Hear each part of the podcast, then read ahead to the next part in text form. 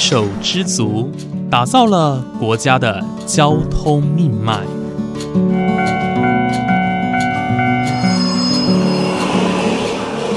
翻山越岭，运送着历史的独家记忆。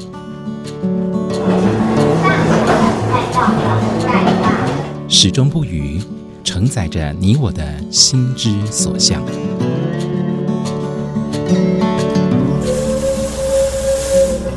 各位旅客您好，欢迎搭乘本班次列车，我是胡浩辰，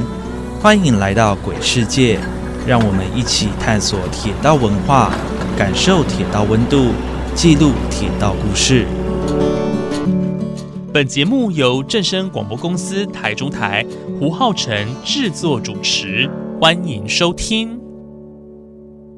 各位听众朋友，午安！谢谢大家在每个周五的中午十二点钟准时收听，欢迎来到鬼世界，我是主持人胡浩辰啊。今天呢，浩辰专程的跑到台北哦，要来访问一个来宾。那为什么今天会专程跑来台北呢？是因为哦，明年二零二四年一月一号开始哦，台铁要正式的公司化啊，要成立一个台湾铁路的股份有限公司。很多人对于这样的转变其实很不解哦，就说哎，但到底跟现在有什么样的影响？呃，有什么样不同？那今天就请到我们台湾铁路产业工会的秘书长朱志宇秘书长来到节目当中，来跟大家分享一下这个内容哦，到底差别在哪里？好，我们欢迎秘书长。秘书长你好，好，呃，各位听众朋友午安，大家好。好，非常谢谢今天秘书长啊来到节目当中跟大家分享，就是关于我们这个台铁公司化。那我们首先呢，在谈公司化之前，我们请秘书长来跟大家分享一下，因为你们是台台铁产业工会嘛，那可能有些人对这个组织哦比较陌生一点呢。我们现在请秘书长先介绍一下我们台铁产工的成立的动机，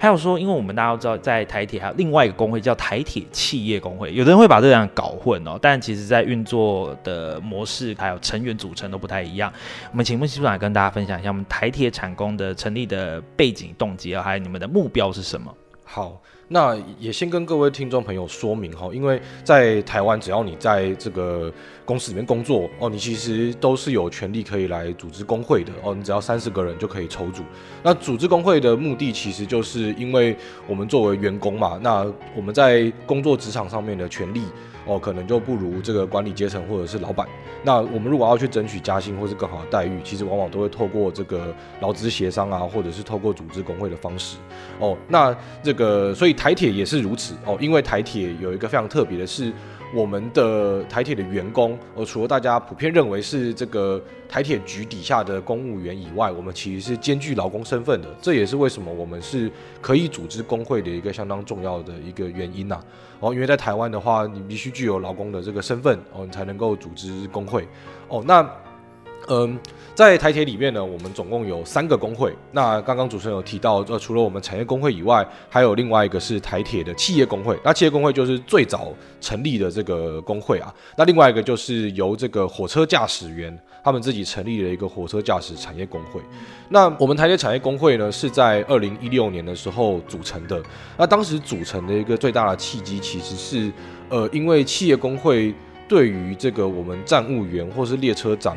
在权益上面并没有特别去帮我们争取啦，那导致说，呃，我们这些站务人员因为常年都需要透过轮班啊，哦，或者是有面临到低薪的状况。哦，所以大家才在二零一六年的时候，就是出来再成立一个产业工会。那我我想成立这个，不论是成立企业工会或者是产业工会，我想最重要的核心都是希望说，我们成立出来要来做工会，这些人是希望能够改善我们的工作环境的。呃，这很重要哦，在台铁的员工哦，其实他们很就我觉得相对于一般老公更辛苦，因为他们像是假日连续假日，大家开心的要回家要出去玩的时候，他们其实是非常辛苦的在轮值哦，他们在工作上有很多。需要牺牲的地方，那当然，呃，有就是需要工会哦，有时候替他们，或者是说他们可以团结起来。去争取一些他们自己的权益哦。好，那其实我们刚刚有提到说，我们交通部的台湾铁路管理局哦，即将在明年一月一号哦，正式的走入历史。那取而代之的呢，就会是台湾铁路的股份有限公司，就是我们现在大家所称的台铁公司化。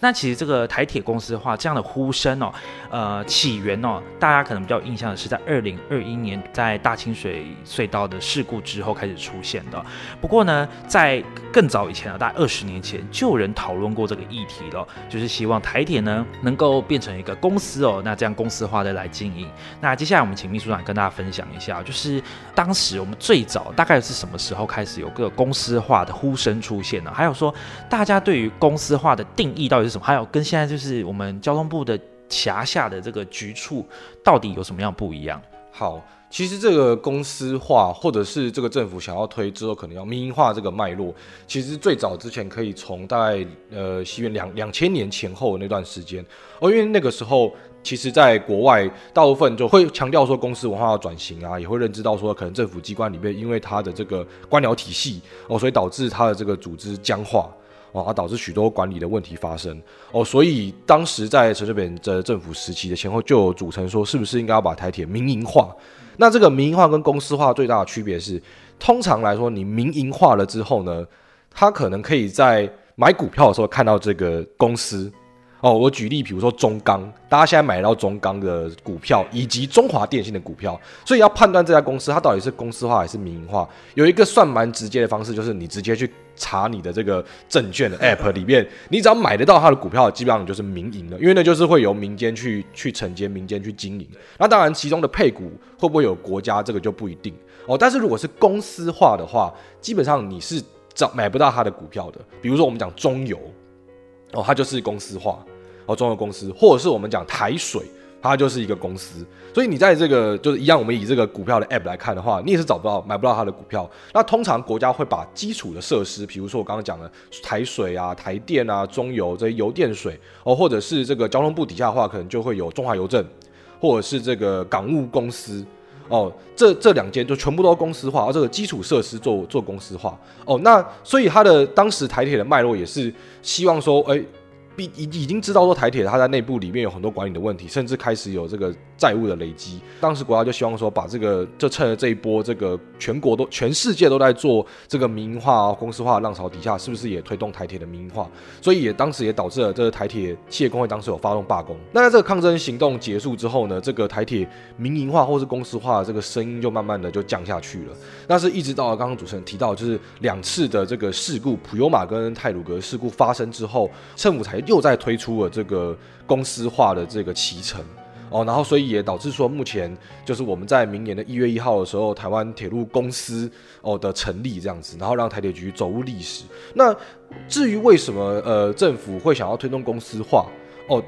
当时在这个两次事故之后，这个民党政府主打就是说他们希望说是能够透过公司化来解决这个台铁局承额的债务问题。那还有就是希望说管理的文化以及行车的安全是可以改善的，但是工会对于要公司化这件事情，我们其实就整体的营运安全或管理问题，我们会认为说它其实没有必要一定要到公司化的程度来解决这件事，甚至我们从呃结果来看，公司化不一定。真的有什么改变？毕竟我们公司化之后，第一任的董事长就是我们现在的局长，那等于管理阶层根本没有变。我只是整个从公家机关变成一间公司，但是它最大的差别在哪？我们先讲一个最关键，就是钱啦。因为不论我是任何一个单位，我只要是一个单位，我就一定要钱才能够聘人，才能够运作。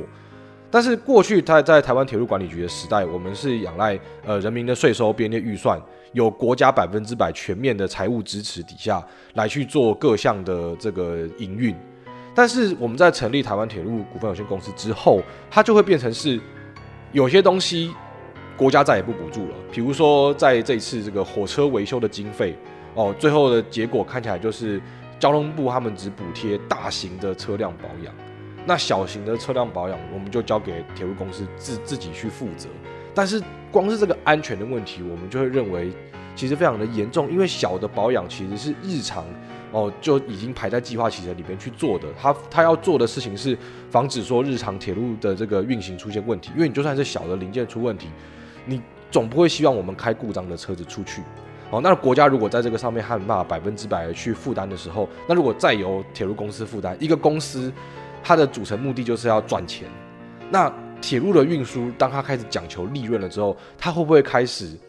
嗯，除了开源以外，开始做节流？节省了人力，节省了经费，那是不是有可能会导致我们在运作上的风险出问题？这个是我们对于公司化一个相当大的一个顾虑，这样子。是，谢谢刚刚秘书长的分享哦。其实刚刚这个公司化，呃，在这两次刚刚提到这两次普悠玛还有泰鲁格事故之后，就是一直不断的在被讨论哦。那其实。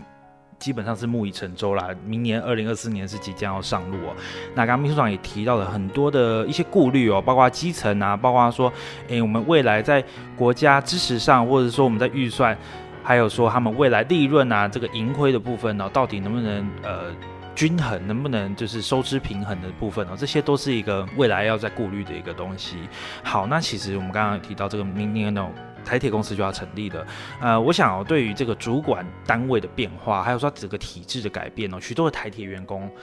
之外，很多的乘客其实也都很关心，到底会不会受到影响哦？员工当然就是担心他们自己的福利。担心他们的未来的工时、休假能不能正常？那当然，乘客哦，他们有顾虑的，当然就是最直接的，我的票价到底会不会涨哦？呃，就针对这两个角度来看哦，一个以员工，一个以乘客的角度来看，秘书长你怎么看待这些未来的变化？好，第一个，我想，呃，我们从乘客的角度来看啦，就是票价调涨，它可能是一个必经的一个过程。哦，因为其实，在我们台铁自己票价试算的公式里面，我们其实已经很早就达到票价要调涨的这个这个条件了。哦，甚至我们现在去看光区间车的票价，有的低于十五块，就是比公车票还便宜的区间车车票都还存在。对，那表示说我我们的票价其实已经无法反映我们实际上的成本了，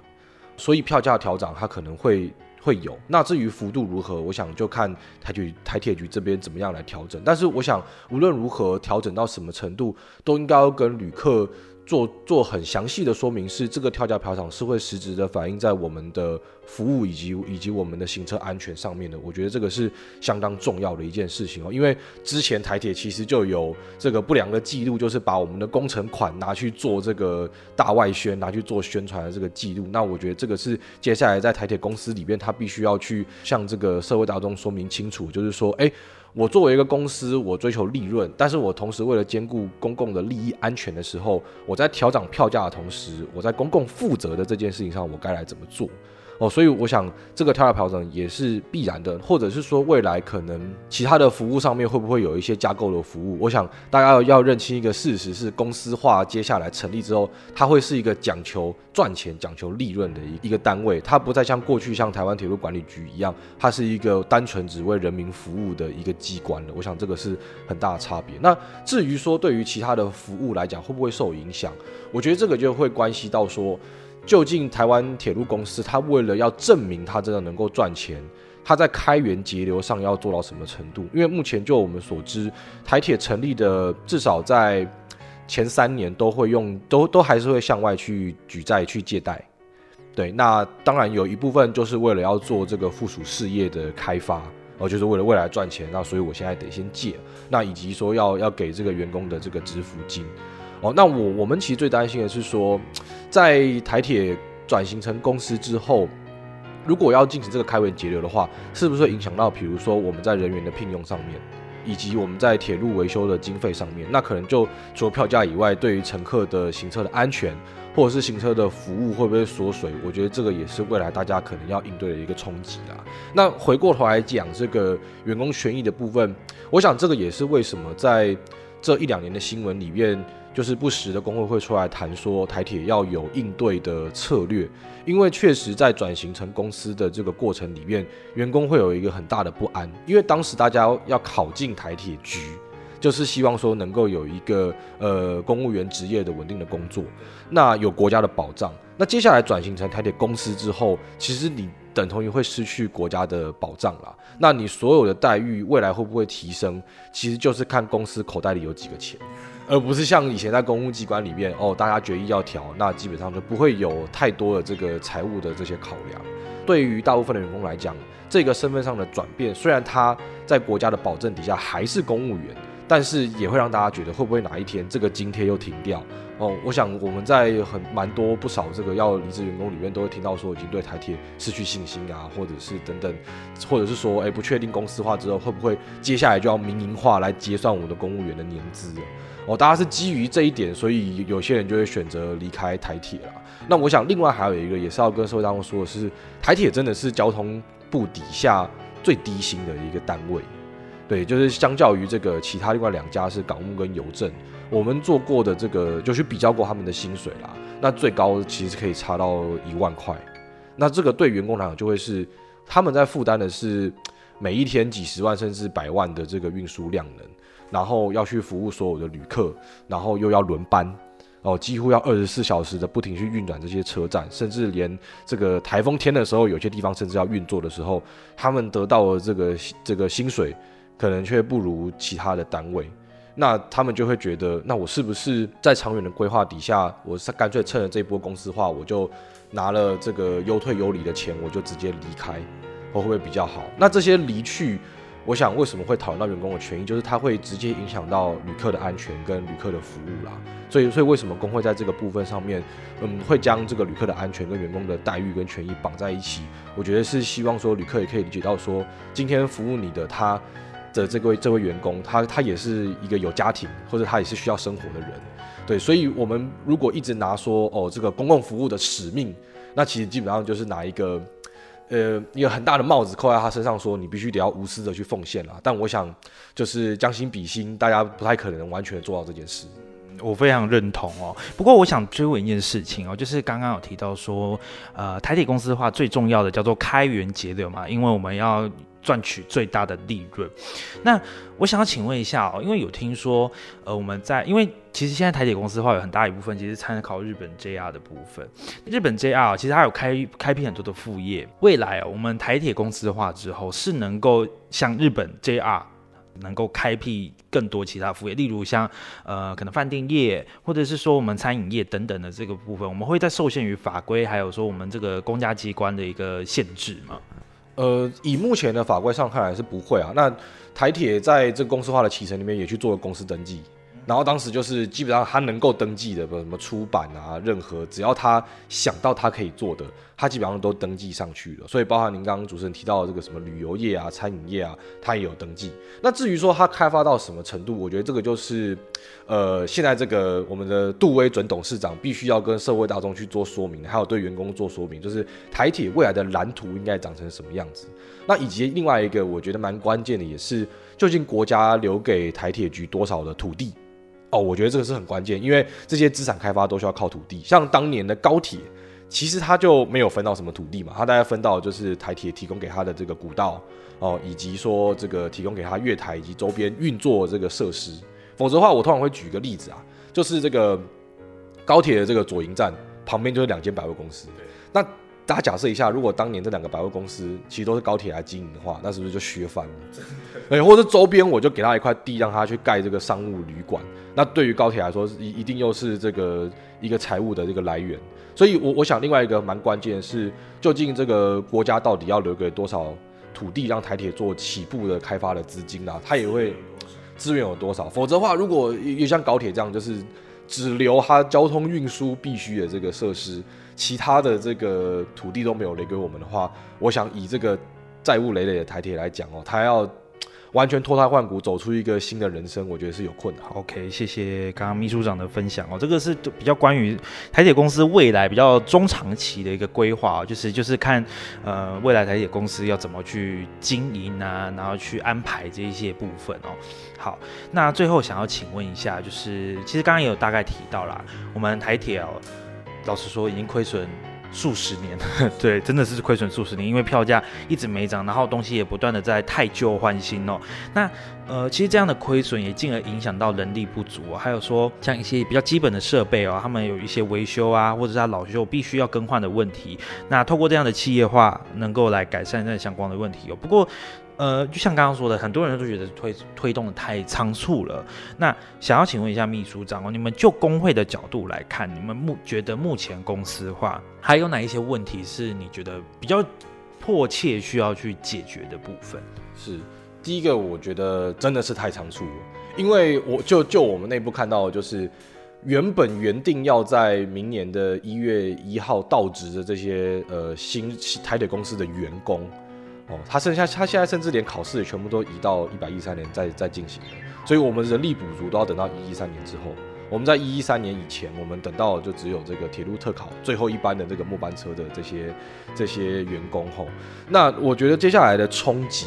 呃，我们就从安全的核心开始讲起，那就会是有没有足够的人力来去运作台铁在公司化之后的整体运行。我觉得这个会是呃，包含工会跟我想旅客一定也非常担心这件事情，因为我们其实我们所有的职种哦，从这个站务的运务人员，然后到电务、公务、机务，其实因为公司化所以要离退的人，其实我们都一直有在听到。那甚至他们的这个人事单位也是说，哦，一定要赶在这半年赶快来进行申请哦。如果大家想要拿到这个优退优移的方案的话，所以虽然交通部一直对外讲说什么啊很乐观啊，不会退那么多人啊，但其实就我们工会这边，我们收到的消息就是，大家其实已经在排队，在在等这个退休跟离职的这个申请下来了。那我觉得他第一个就会冲击到的是，没有这么多人的时候，我们是不是能够做好原本这的这个规模的铁路运输？比如说他今天只是一个一人站。然后这个人刚好要退休了，或者他这个人力是不是应该要决定他要离开去支援别的大的站？如果是这个情况底下的话，那原本设定的这个站该要的任务，我们是不是应该做调整？那他就会直接影响到这个员工的权益，或或者是直接影响到这个旅客在那个地方能不能受到服务？那我觉得这个是在安全上面出问题。那以及说我们在去年彰化花坛这个严重的这个耗资事故，导致火车好几天就是不那不能开哦。那接下来在公司化离退之后，这些人还有他的经验，是不是也会随之有更大的断层？那这个也是民众必须要去面对嘛，因为你不可能阻止他们离职或阻止他们退休。那现在政府也不想办法把这些人留下来的时候，我觉得这个这个冲击会是至少公司化前五年，在人力还没补齐跟这些人还没上手之前，我觉得社会大众就是需要小心的地方啦，因为这个是非常的无解。毕竟国家要走向公司化这件事情，如果是必然的时候，那我们可能就要全部接受这个苦果了。对，那工会这边会期待的是说，如果这个苦果是必然，那他是不是能够缩短这个期程？所以现在这个我们的杜局长确定要摇身一变变成这个杜董事长了之后，我们就有公开的呼吁说，这个杜董事长应该跟他的团队好好的来跟社会大众还有这个国会这边来说明说，究竟在行车安全的硬体跟软体设施部分要做什么样的改善。以及说，对于员工的权益部分，你要怎么样让员工是有信心的想要留下来的？当然，有些人可能会觉得，哦，我这管理阶层可能没变，那我可能留的意愿就很大。可是除此之外，能不能够让员工看到未来？我们真的是有这个利润会共同分享，或者是公司拿出了很多开发的蓝图，证明说他们准备好要发展了，让他觉得我留在这里可能是还有一些希望的。那我觉得这两个事情。就是杜董事长他们提出来之后，我觉得才有可能去适度的去解决员工的不安呐。那我想也是不会愧对于当年国会去通过这个公司化条例，期待台铁能够用这个方式脱胎换骨的一个交代。好，非常谢谢刚刚秘书长的分享哦。其实说真的，台铁公司化到现在哦，嗯，老实说，大家对大家对于这件事情哦，这个议题的看待，其实都还是有很大的未知。那当然，我觉得身为一个政府机关，以及你们未来呃，必须要掌管台湾铁路。变成一个全新体制的一个管理单位哦，必须真的是要有责任向社会大众说明。那包括还有你未来的员工嘛，这些其实都要说明清楚的。呃，对于台铁公司化，当然第一个就是像安全，安全的部分真的是攸关人命哦，这个绝对不能是忽视的。第二个就是说，我们未来真的如何开源节流，如何止跌回升哦？关于我们这个就是收入还有这个盈亏的部分，如何止跌回升，这个也是非常重要。以及第三个，我们如何去改变台湾未来铁路的一个愿景？像我们最近进了非常多的车辆，那有一些车辆慢慢的退休，有一些车站慢慢的在改建等等，甚至说我们未来还要再开辟新的路线，这些种种的未来比较中长期的一个呃规划。到底台铁公司要怎么去应对进退？尤其是现在少了一个国家在背后撑腰的那种感觉，我们到底要如何去呃让台湾的铁路继续持续的不断的运作下去，而且是在不影响大家的权利，让大家共好的情况下，哦，这个都是蛮值得深思的问题哦。好，那今天真的非常谢谢朱秘书长来到节目当中，跟大家分享关于我们这个台铁公司化的一些小细节哦，还有说我们背后到底还要注意哪一些东西哦。那也希望说可以提供给各位听众，还有说如果听到这一集的长官们啊，有就是啊说未来我们如何的继续去鼓励，甚至是说监督哦，我们有关当局在做的一切的施政哦，我们都是可以的去审视这样子。好，再次谢谢我们朱秘书长。好，谢谢各位，谢谢。好，那么今天我们节目就到这边结束喽，感谢你的收听，我们下次再见。